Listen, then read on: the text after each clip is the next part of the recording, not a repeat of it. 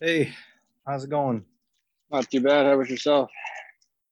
I am doing all right. I'm just going to double check to make sure. Haircut's looking sharp.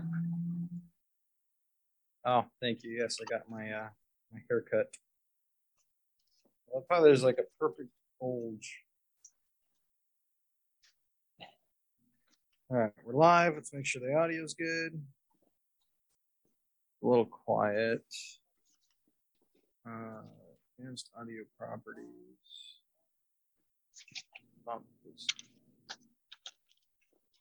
Okay. All right. That should be better.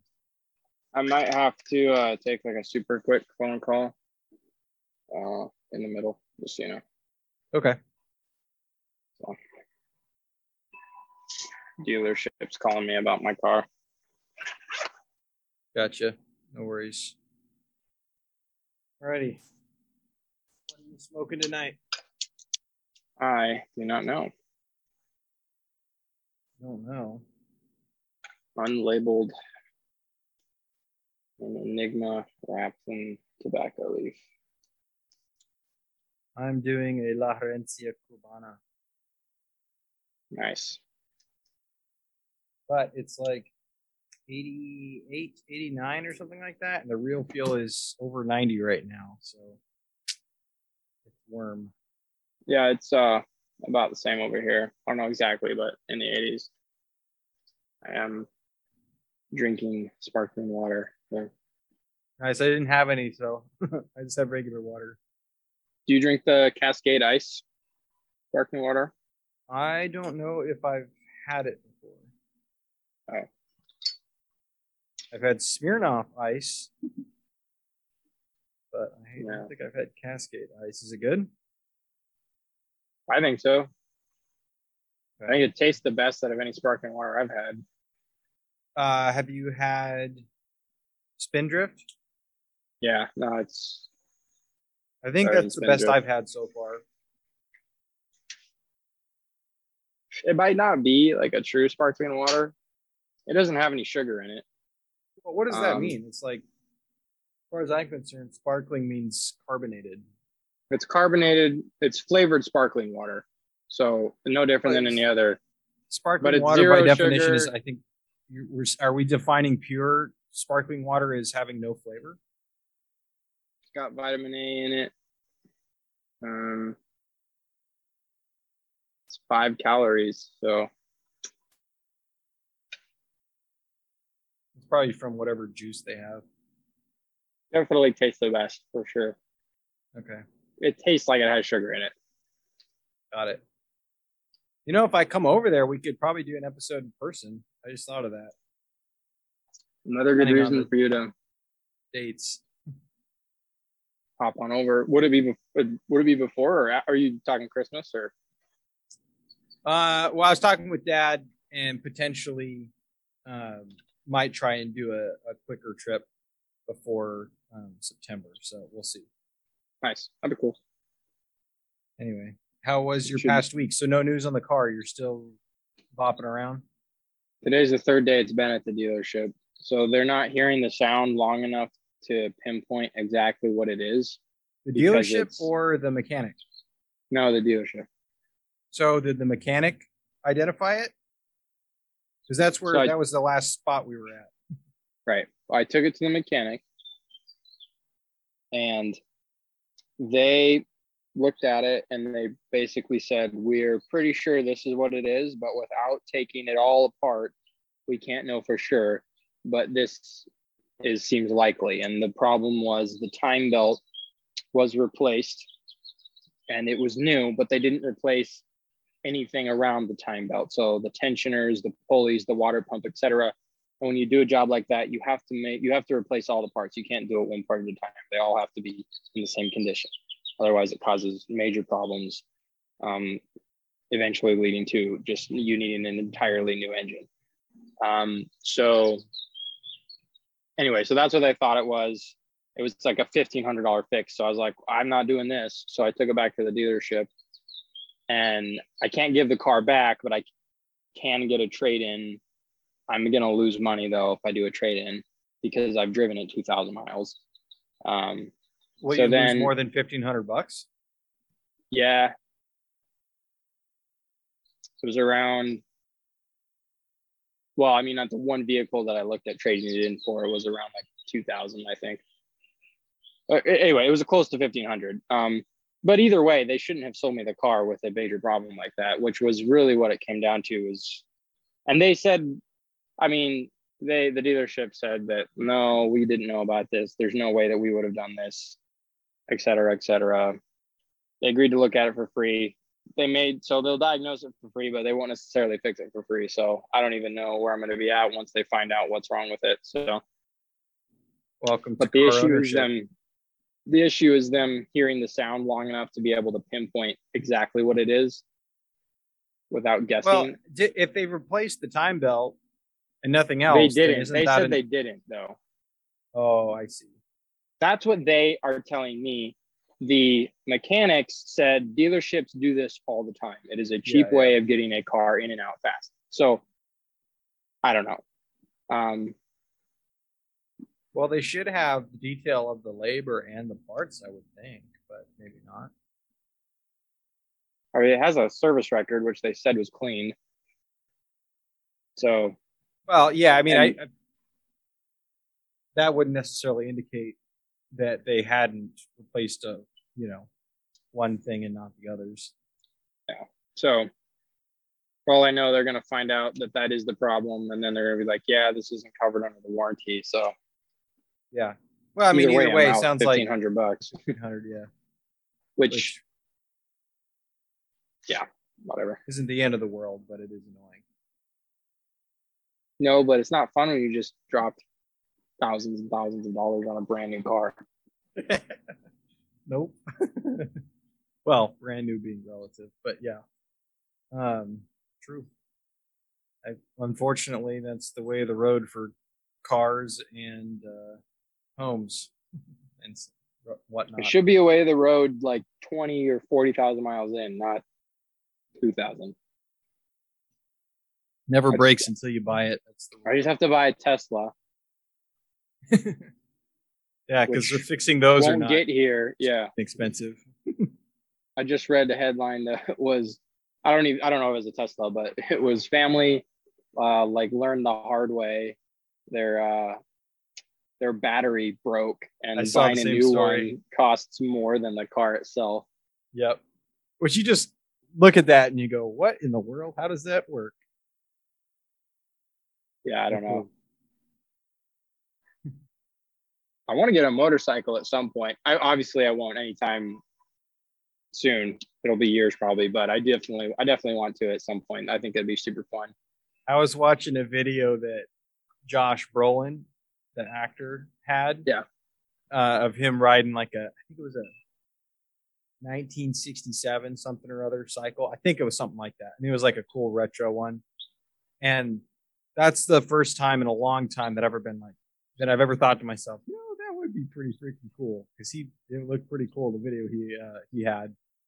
Yeah. um, but they are dangerous. So I feel like it would be better to have a bike like that where you're tooling around versus, you know, commuting to work in traffic and whatever else, or like a street bike. I would rather have like a cool retro bike and go for, you know, a drive and as opposed to, uh, you know, be using it all the time, which is just increasing likelihood of accidents and whatnot.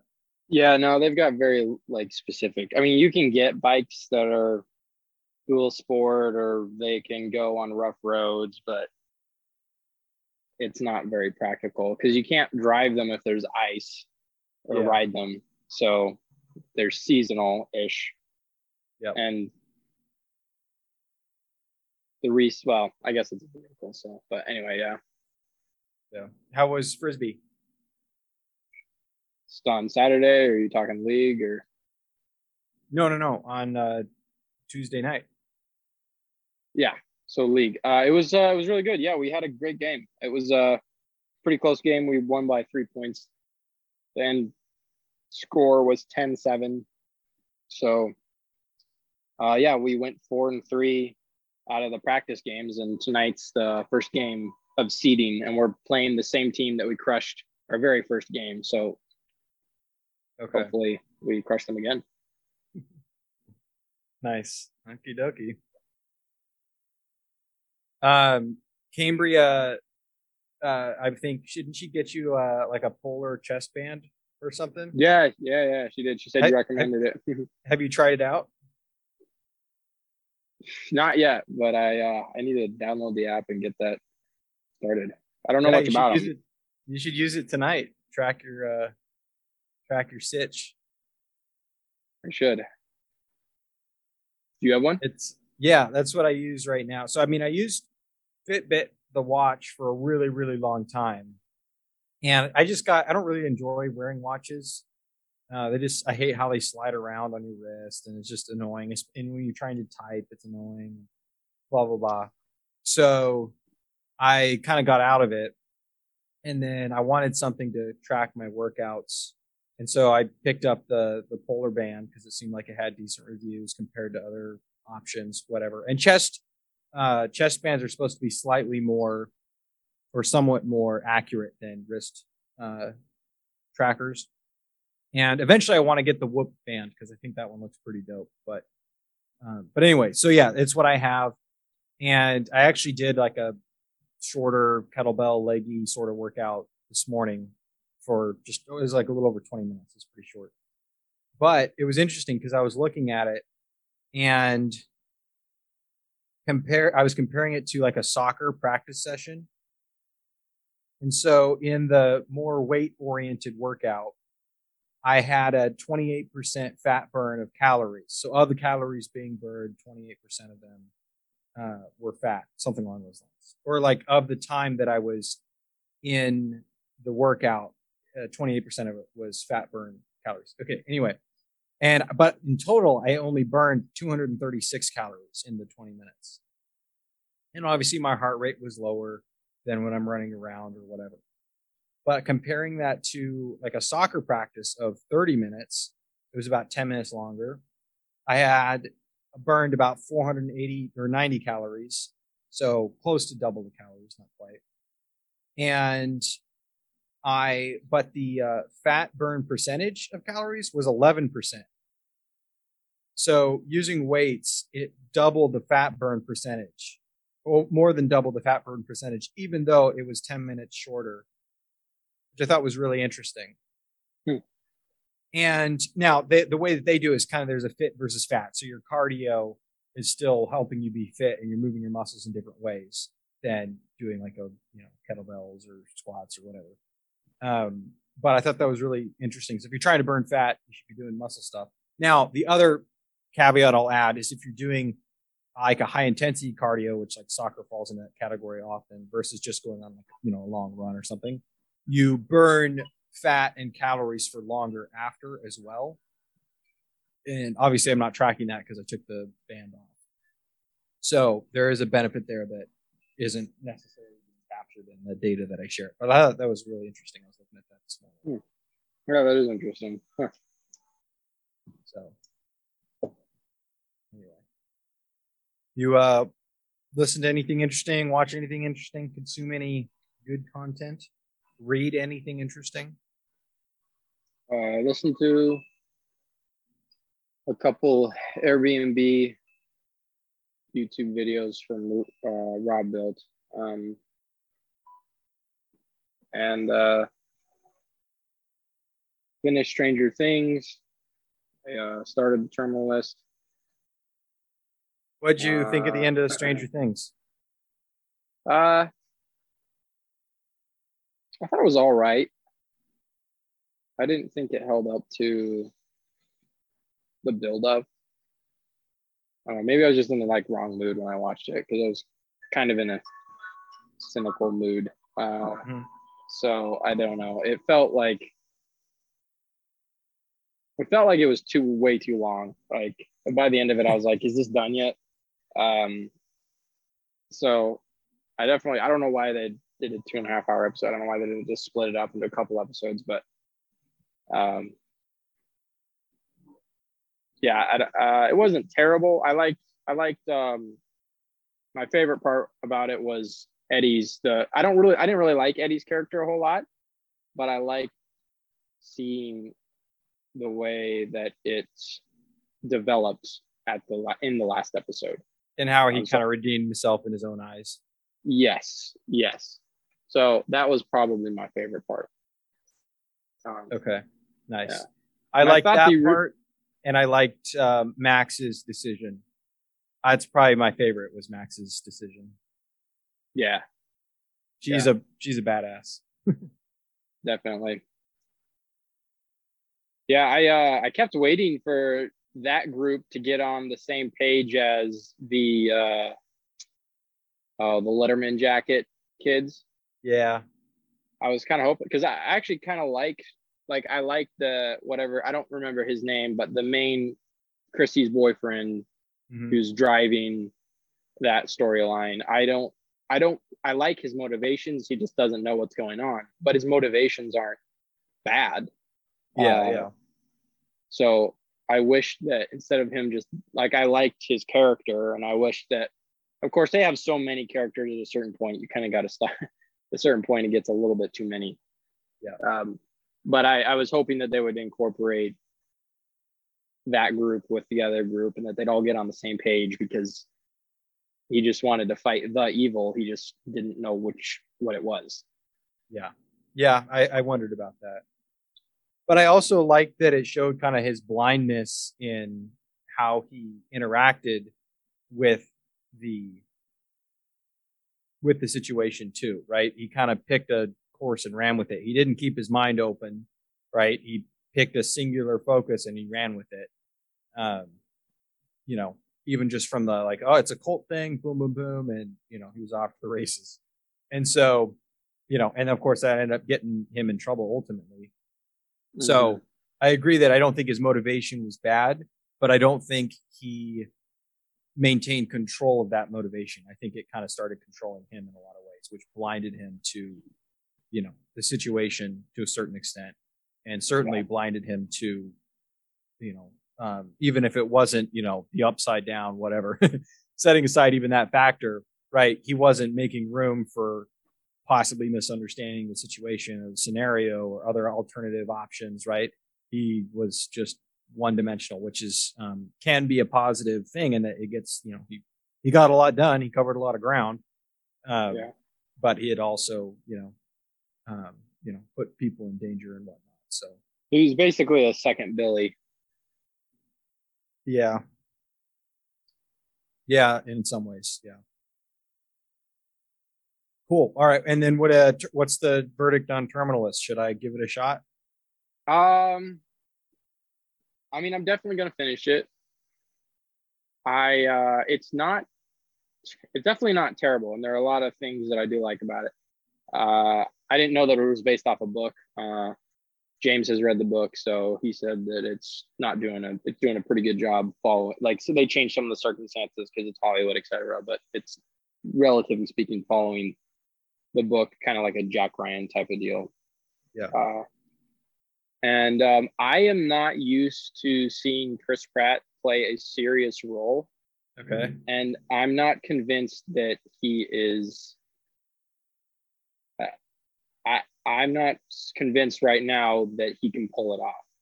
Okay. Um, so it's kind of throwing me off. There's a little bit of a disconnect. So I don't know if it's just me or if he just is not good at playing a serious role because I've seen him in so many comedy roles that it's if maybe it's just me. So the acting, in my opinion, is not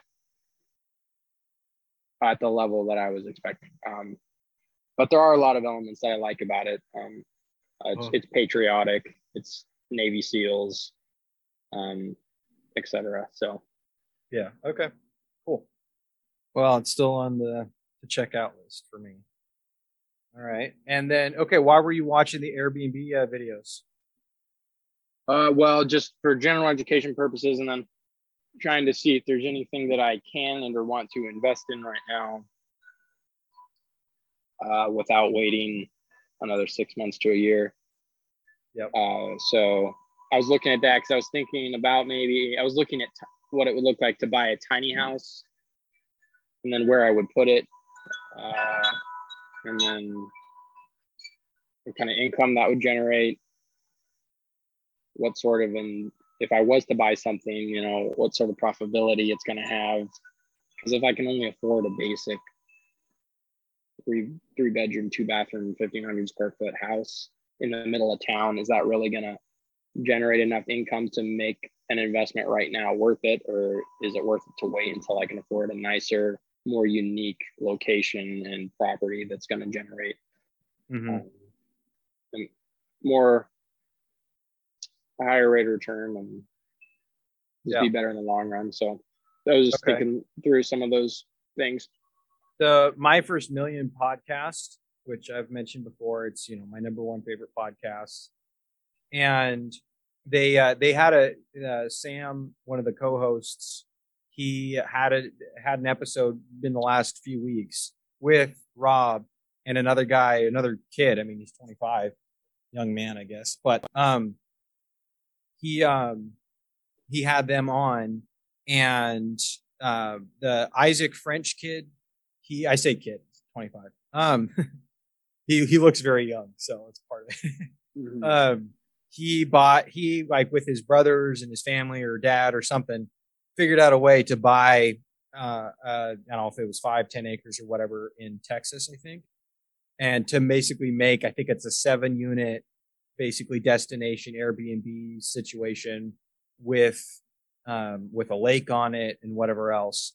And so he had a kind of a, a dual episode where both of them were on as guests along with sam who you know spent 1.6 million to buy his 20 acres just outside a little bit outside of austin for his airbnb spot. So they basically whole episode or 90% of it is about airbnb content strategy thoughts etc so it might be worth checking out i just listened to it this Yeah. morning No, that sounds great.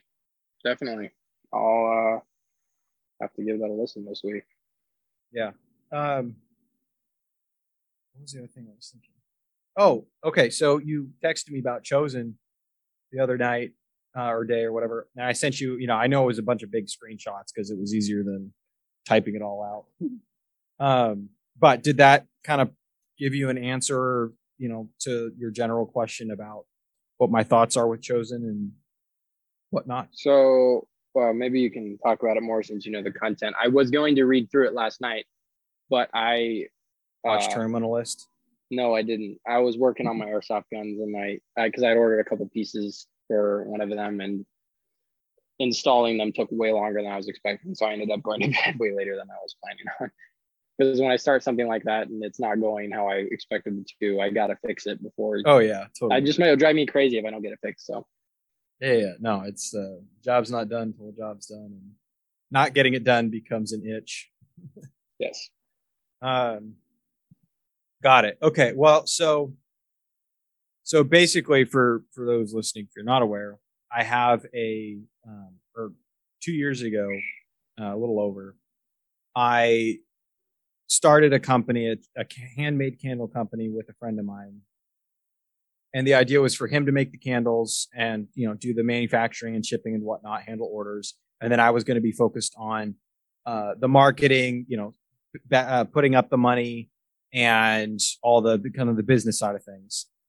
And then you know however many months in he moved on to do some other things because he, he didn't he wanted to you know has limited time and he wanted to invest that time elsewhere and so at that point i made the decision all right i'll just do it myself so since then I've, you know, I have a social media gal that helps me with posts and Instagram content and stuff like that. And then fulfilling the orders, making the candles and all that stuff has been me, but I've been kind of doing it in a on the fifth burner back sort of way. Uh, and not, you know, it hasn't been something I've been focused on. And part of that is because I kind of wanted the growth and the uh, and the momentum of the company to be organic. I didn't really want. I was never intending to put time into having to make candles. I was never intending to, you know, I wanted it to be its more, um, to kind of grow on its own a little bit more, which is a stupid way um, to approach a startup because it's not how it works 99.999% of the time. And so recently I've been doing this, you know, I've been reading the War of Art book and a couple other things and really understanding and, and, and coming to grips with the fact that I need to consolidate my focus on some more on fewer and more specific things than having a hundred different projects. So for me, what I want to focus on is Rocket Vendor, which is the cold email lead gen uh, agency, on this podcast, on the Strategos podcast, and I'd like to do some writing or some content stuff via like a newsletter or something like that in order to force myself to be more interactive and have some uh, tangible work product. And so those are the things I want to focus on, and then hopefully my new job, etc. And so my thought with chosen was, all right, I'm either going to close it down completely, and I'll maybe I'll just save the the the IP, the intellectual uh, property for you know a future date, and or maybe there's a way to find somebody to partner with them, and basically um, give them you know whatever substantive piece of equity for them to come in and run it. And basically, I've got the game plan in my head. I know what to do. I know the cadence. I know the things that I think are worth pursuing in order to grow it. I just don't have the time, and and I don't have enough focus for it. And so, but I I care about the brand and I care about the you know helping anti-human trafficking, which is uh, connected with the brand, as part of the brand.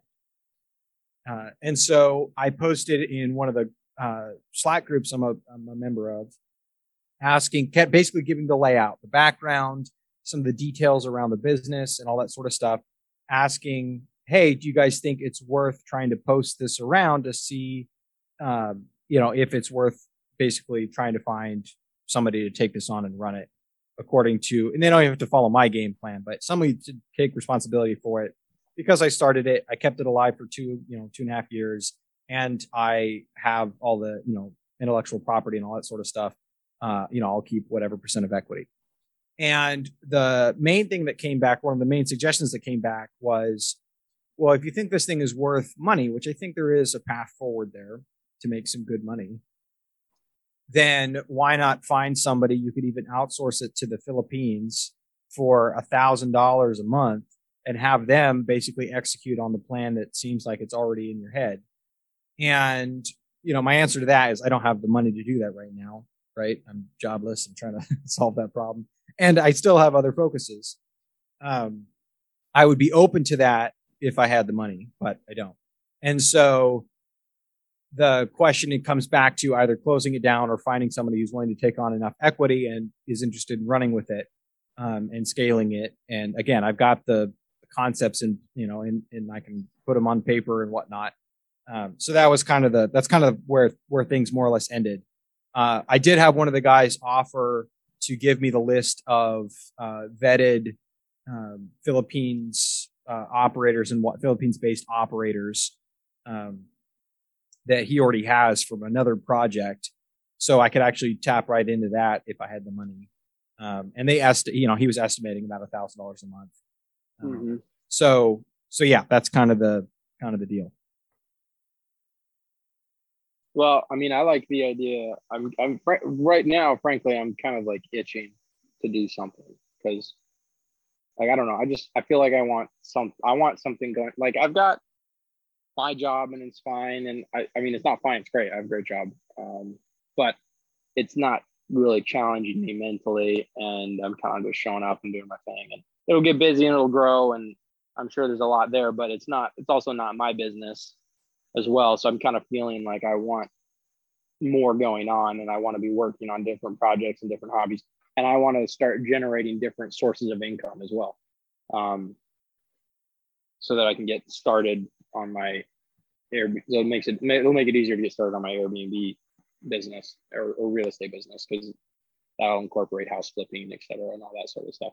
I'm just going to get started with Airbnbs. Um, so but i mean i like the i mean i don't know what sort of monetary value there because i mean i have the money to outsource it for you for a piece of equity yeah.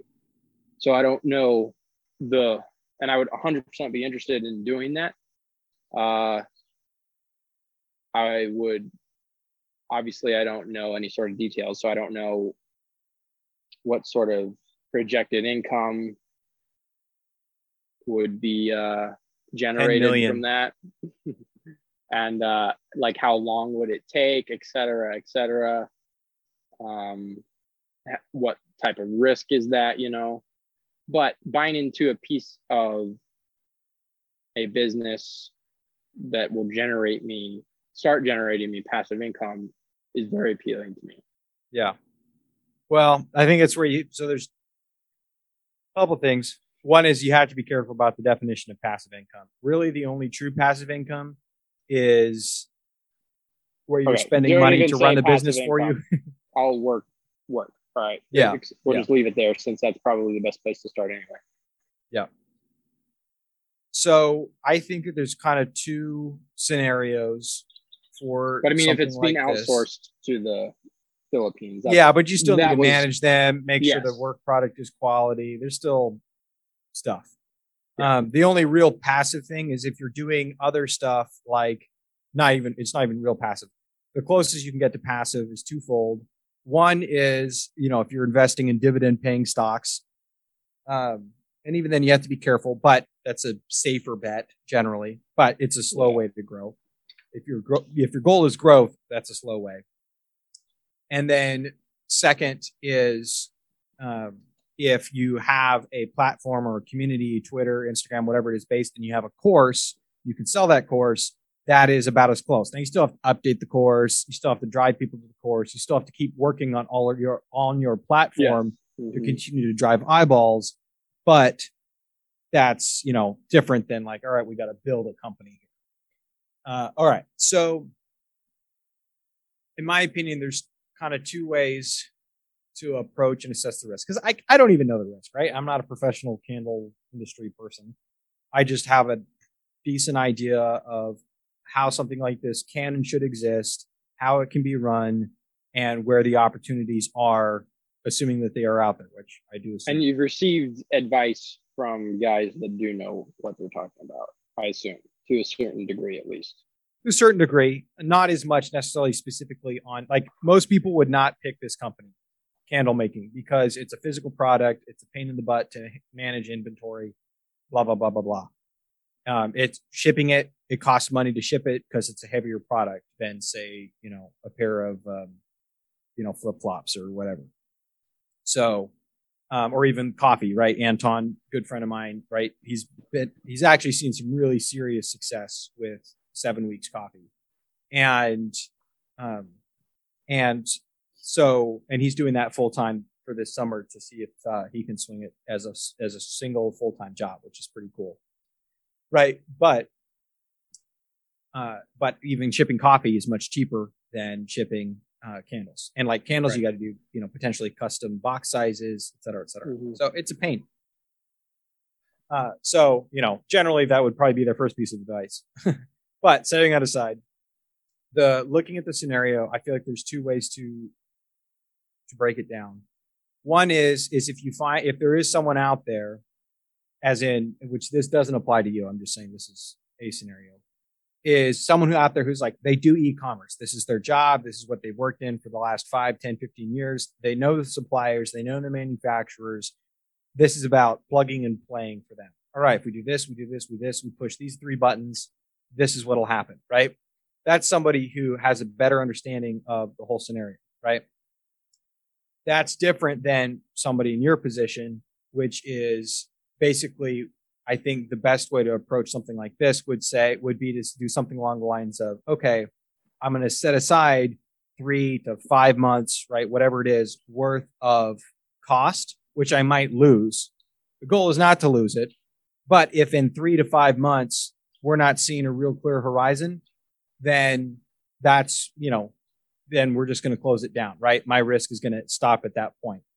Um, Mhm. as opposed to like, well, let's see if it keeps working. Oh, let's see if it keeps working. Oh, Yeah. let's see if it keeps working. Naturally, I feel like- That's how you have to approach assessment of this sort of opportunity because Yeah. it's so- it is so nascent. I haven't, you know, I think last year, I think I did, I I, oh, I know I did under ten thousand dollars in sales. Right now, could it have been a lot more? Probably if I was pushing the right things, doing the right content, all that sort of stuff. Yeah. um, I mean but- that that's that you that was there wasn't any sort of like there wasn't any sort of net income cash for you in that, right? You were it was No, no, no. a- that's all. Yeah, no, it it, it cost more to run the business than. Uh, right now. Yeah, yeah. And Which again is not that extreme. The only real cost is the social media gal, and then you know, have you know under a hundred dollars, under twenty five dollars for you know, website stuff or domain stuff or Google Suite stuff or whatever.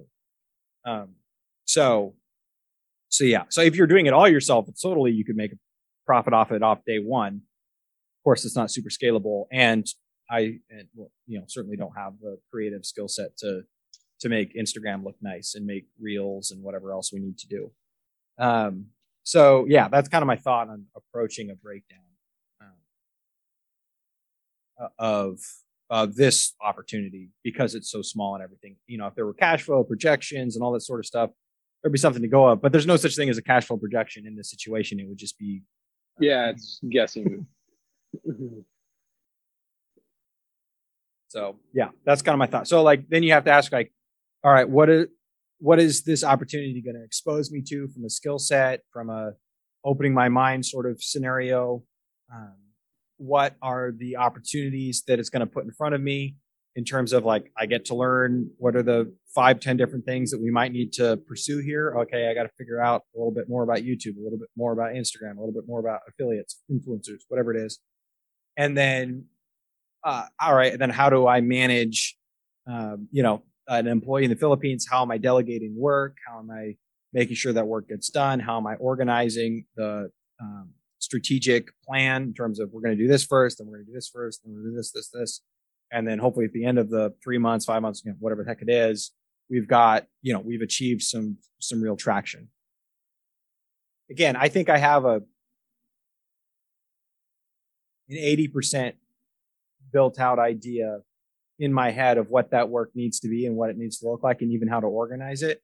I just don't have the time or even really the desire right now to put in that work because I've got the other things that um, that I want and need to focus on. So, yeah, that's kind of the deal. Makes sense. Other than those things, any other uh, interesting thoughts? I was thinking this week about a about well relative to mental framing and getting through just an average day if it's uh, sort of slow or boring or whatever mm-hmm. it's not it's not making you know the cogs wind uh, what uh, what value and or place does a uh, uh, I don't know, like if you're listening to music or if you're listening to, I guess maybe maybe daydreaming is the uh, the simplest way to frame it, but like sort of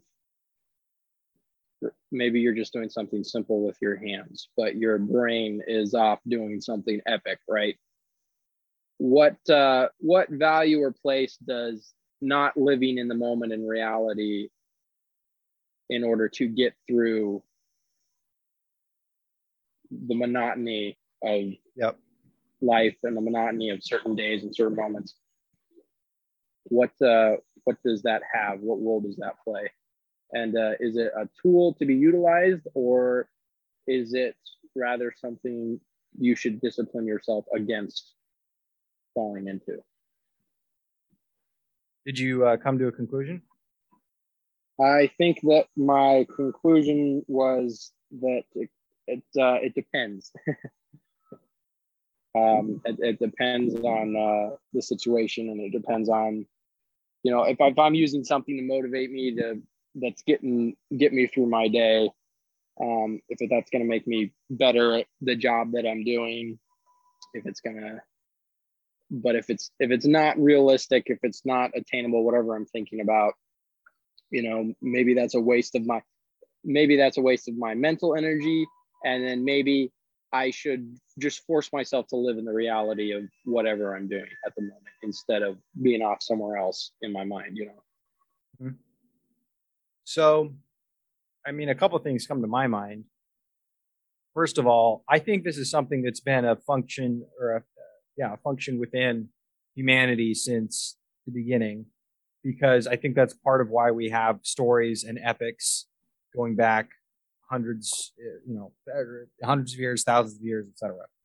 And so uh, I totally think that that has played a role, and there's probably a reason it played has played a role.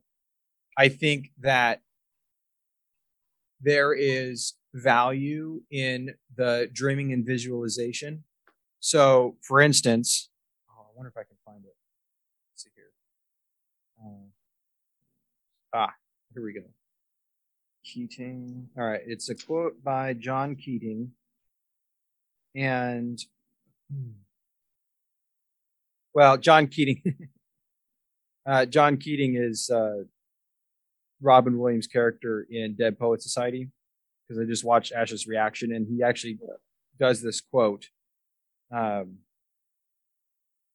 and it goes, the first gentleman goes, Show me the heart unfettered by foolish dreams, and I'll show you a happy man.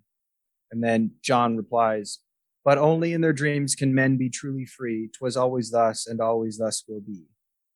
Mm-hmm.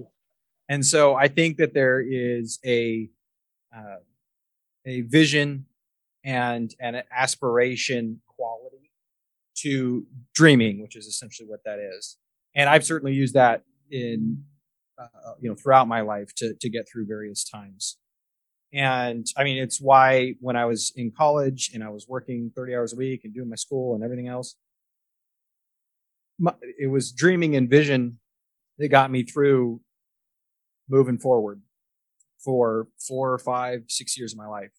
And it was the vision of doing counter counter counter terrorism, paramilitary action uh, in the Middle East. That was, you know, I had visions of action and and scenarios and strategies and interactions and all that sort of stuff. And that's what kind of kept me moving. I think where there is danger, so to speak, is where your motivation starts to come from your daydreaming versus your motivation coming from and from that from that distraction here where your motivation you start to find motivation in that distraction versus in the dream itself. And so over time for instance what happened with me is i working out for instance and waking up in the morning and grinding and going and going and going I went from having, you know, just personal dream, daydreaming, we'll refer to it as personal visioning and, and, and, and whatnot to, all right, and I'm not quite getting the same gumption. All right, I'm listening to motivational speeches. Okay, now I'm listening to different sorts of motivational speeches. Okay, now I'm listening to real hardcore get up and go, you know, YouTube videos. And then, okay, now I'm listening to um, you know harder and harder music and i'm listening to not necessarily bad music just harder and harder in terms of the beat and aesthetic of the music um, and after a while because my my motivation and my distraction is where i was finding you know the opportunity to move on eventually it fell through and i've struggled with the same sort of motivation and uh, you know action uh, penchant for action in the same way ever since I think I'm getting back to a better medium, and I'm still that's still one of the things I'm figuring out. But I think that's where there's danger. Is again, you you become the distraction is where you find solace versus the vision being where you're finding solace. Mm-hmm. Yeah, that makes sense. But there's a lot to be said for a curious mind for a thoughtful mind. And those are minds that run on their own course at times. And there's nothing wrong with allowing that to, uh, to take place. In fact, I think it's healthy and really good. So, uh, and if you don't practice it, then when you're faced with problems in real life, loud muffler, uh, when you're faced with problems in real life, you haven't practiced that curiosity, you know, that curiosity based meandering that can sift through the grayness, sift through the options in front of you to finally settle down on whatever the solution is, um, and think through you know the problem set and whatever else. So I think that's how I would say I think about it, at least right now. Mm-hmm. I think that's a good way to think about it. I'd agree with that assessment. But yeah, it's definitely a good thought for sure. And I kind of miss back when I was you know, even a child, I miss the daydreaming. I, you know, I don't daydream like that anymore. and uh, you know, I miss it. I miss getting lost in you know, epic stories and whatever else. It's much harder to get lost in these days. And Yeah. so also it's something to, to cherish and, um, I think to a certain extent. So that's what I would say. Yeah. One of the, uh, maybe here's a good, um, one of the quotes, which I, I actually sent this to one of our group chats. So you've probably already seen it, but there's a, there is a guy named Telamon of Arcadia. He was a mercenary of in the fifth century BC. And I need to look this guy up because I don't think I've heard of him. But he has a quote, and the quote was, It is one thing to study war and another to live the warrior's life. And I really like that quote Mhm. um, because I think you could, you know, just to tie it into this conversation uh, or this to- ask this uh, topic, I think you could replace. It's one thing to dream of a warrior's life; it's another thing to live a warrior's life. Yeah. And there, that's probably you know speaks maybe even more specifically to the the question of dichotomy that you were raising. Totally. daydream is is very good and it has its place, but it can't be the whole thing. Uh, so, so you still have to find the things that you're going to lock yourself in on. And so, which actually brings me to something. So, one of the one of the books I'm reading, right, The War of Art, which I think I read from last week, and uh, this week, one of the things, or I think it was Friday, that I was reading, he talks about the qualitative difference in approaches between the amateur and the professional. So one of the things that he notes is the amateur plays, whether it's, you know, in art or in business or in sports or whatever, the amateur plays for fun. The professional plays for keeps. Mhm. And the amateur is a weekend warrior. The professional is there seven days a week. And you know, you, you ask yourself, well, okay, how do I quantify that for myself, right? And he actually drew from a guy named Somerset uh, Maugham, who I believe was an, an artist or a writer. I don't think I've read any of his stuff. And somebody asked him, like, "Hey, do you just write when the you know when inspiration strikes, or you know how does it work, or whatever?" And he says, "I write only when inspiration strikes. Fortunately, it strikes every morning at nine o'clock sharp." and so I think that right there becomes a blending there of the will to execute, sit down and work on your project, and the um, and the fact that, that discipline is what you know actually creates room for your mind to even think and you know envision creatively and helpfully versus just sitting there doing nothing and it ends up being just a vision of you know clouds and there's no real substance to it. So and, and and one of the things that i liked about that which he talks about as well a little bit further on is he he he talks about the fact that the the professional when he's playing when he's playing for keeps right the stakes are real but for the amateur who's doing it when he feels like it who's just always talking about it never actually doing it cough cough britain with chosen candle. Um, right the the stakes for the amateur are illusionary and fake because there are no stakes because he's not taking any action. Um, and so i think that that's a really good between those two examples really good uh, expose you know obviously truncated and short but expose on the you know what it means to act like a professional what it means to both be visionary and love what you're doing and be engaged with your, what you're doing but then also doing something with it versus again just being the the kiddo who talks so so yeah that was one of the things that i feel like kind of funnily enough uh kind of fits into the question you were raising and no, totally. again in the book his big thing is talking about resistance right? Capital r. And he says i despise resistance. I will not let it faze me. I will sit down and do my work. It's kind of the the approach and the attitude or mentality of the professional or of Somerset or of you know whoever you know whatever your name is and what, whatever your project is. And Yeah. so i think that that's a really uh, a really good mental frame to have in you know in connection with dreaming and having visions and getting through the the things in front of you. Because again there's a certain extent where dreaming i think does lead you down a path of oh um, down a path of oh this doesn't work and what i'm doing is sucks compared to the vision i have. Why am i not just working on my vision and so if the you know again the disconnect there is if what you're doing now is connected to that path and you're motivating yourself and you're moving yourself forward because nine o'clock you're sitting down at your chair and you're executing on your work uh, even if it's maybe not your favorite because it's moving you forward towards that vision versus maybe there becoming a greater and greater rift between the two where you actually live a miserable life you just distract yourself with you know whatever it is It makes me think of Fight Club. That's uh, sort of the premise of it. yeah. Yeah. No that's a great uh, great example.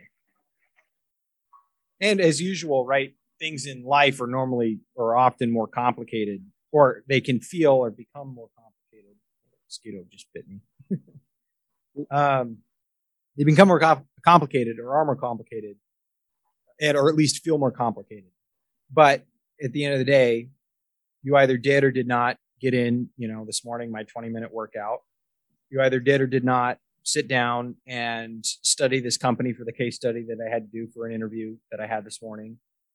Either did or did not, you know, uh, put together the post in the group Slack channel last week asking about this business op, you know, the business opportunity I've chosen and, you know, how to maybe approach thinking about it if there was an opportunity there, get feedback, right? I could have sent that post three weeks ago. Did I? No. But once I set it down, it actually got done and moved the conversation forward. Now I can either sit on that conversation for another three, five, 10, 15 weeks, or I can either take action, close it down, move it forward, whatever. So, so yeah, uh, I don't know that I have a big conclusion to that, but, but I thought that that's a strong, um, strong feedback in terms of again taking the things that we're reading or we're watching and taking the principles and actually using them versus just saying, well, yeah, if I was in Fight Club, then I would realize what was going on, right? Right. uh, yeah. Or whatever. How was your uh, cigar? It was really good. Yeah. What are some of the thoughts that you think you're going to have post this conversation on this topic and or specific aspects of your own life? I think that I will endeavor to eliminate the the daydreaming that is or the dreaming i'll say dreaming that is that involves action that i'm never going to take and instead replace that with with dreaming that involves action that i am taking or that yeah action that i am taking right now or i'm going to take What's um what's an example of that of a a dream thought that you feel like doesn't fall in that category? Well, sometime, well, as an example, you know, I'll have an idea for a business that maybe I want to start or maybe I want to invest in, and I can spend all day thinking about it, and uh, it can be just a delusion of grandeur because the next day or even at the end of that day, I am instead instead of instead of working my work day and then coming home and studying, doing research on the business, uh, educating myself, pursuing what it would look like. If I'm just going to come home and, you know, sit in a chair and scroll through YouTube or go watch a movie with a friend or and then just forget about it then that emotional that i guess that dopamine hit i got throughout my day from thinking, spending time thinking about that wasn't really useful. And uh, instead just gave me a mental crash because now I just feel bad that I I felt really great about this idea, but then I didn't don't do anything with it. Then it's uh it's just a waste of it's just a waste of emotional energy, brain power. That makes sense. Jocko had this post, or Jocko Fuel did. I'll see if I can play it into the mic here, because it talks about the dope free dopamine hit. Free dopamine out there you can grab a hold of. You can you can scroll through that phone. You can nibble on that freaking sugary, tasty treat. Get that dopamine flying. You can do it that way. Gets you nothing. In fact, it does get you something in the long run. It gets you trashed mentally and physically. Don't go for that little easy free dopamine. No free dopamine. Earn it. Earn it doing push-ups. Earn it doing burpees. I was Yeah, like, that's good. heck yeah. so I like Yeah. that. yeah, got to earn that uh, earn that dopamine.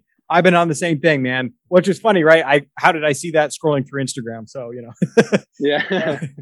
um, right. But uh, but still, one of the things that uh, on my end that I've been trying to do is in the same kind of trying to cut out the trashy dopamine is I'm not scrolling through stuff. If I see something, I'm allowing myself to click on it, but I'm not going to keep scrolling. I'm going to get out of it. As soon, you know, like as soon as it's done, I'm back. Uh, I'm not picking up my phone. So to to waste time doing it. And one of the things that this past uh, is it Tuesday, yeah. So no, Monday, yesterday. I wait, no, today's Tuesday, right? So yeah, okay, yeah, yeah, sorry. Yesterday, I had to do this case study and present like a presentation on a case study for a for a job interview, and it was going to be about five six hours of work. And basically, I put my phone on do not disturb. I turned off my music and I locked in, which I haven't locked in like that or really needed to because no real um, deadlines or whatever for a lot of things that I've been working on the last way too long. And um, and so or externally imposed deadlines. I've had my own and then I let them roll by. Um, but that's one of the one of the things I did, and it felt really good to say I just crushed four or five hours worth of work uh, with minimal interruption. You know, again, do not disturb on my phone. I wasn't checking Instagram. I wasn't scrolling through YouTube. I wasn't opening Facebook to see if someone posted one of the groups I'm in or, you know, entrepreneur groups or, you know, whatever. None of it. And I actually have the capacity to do that sort of work.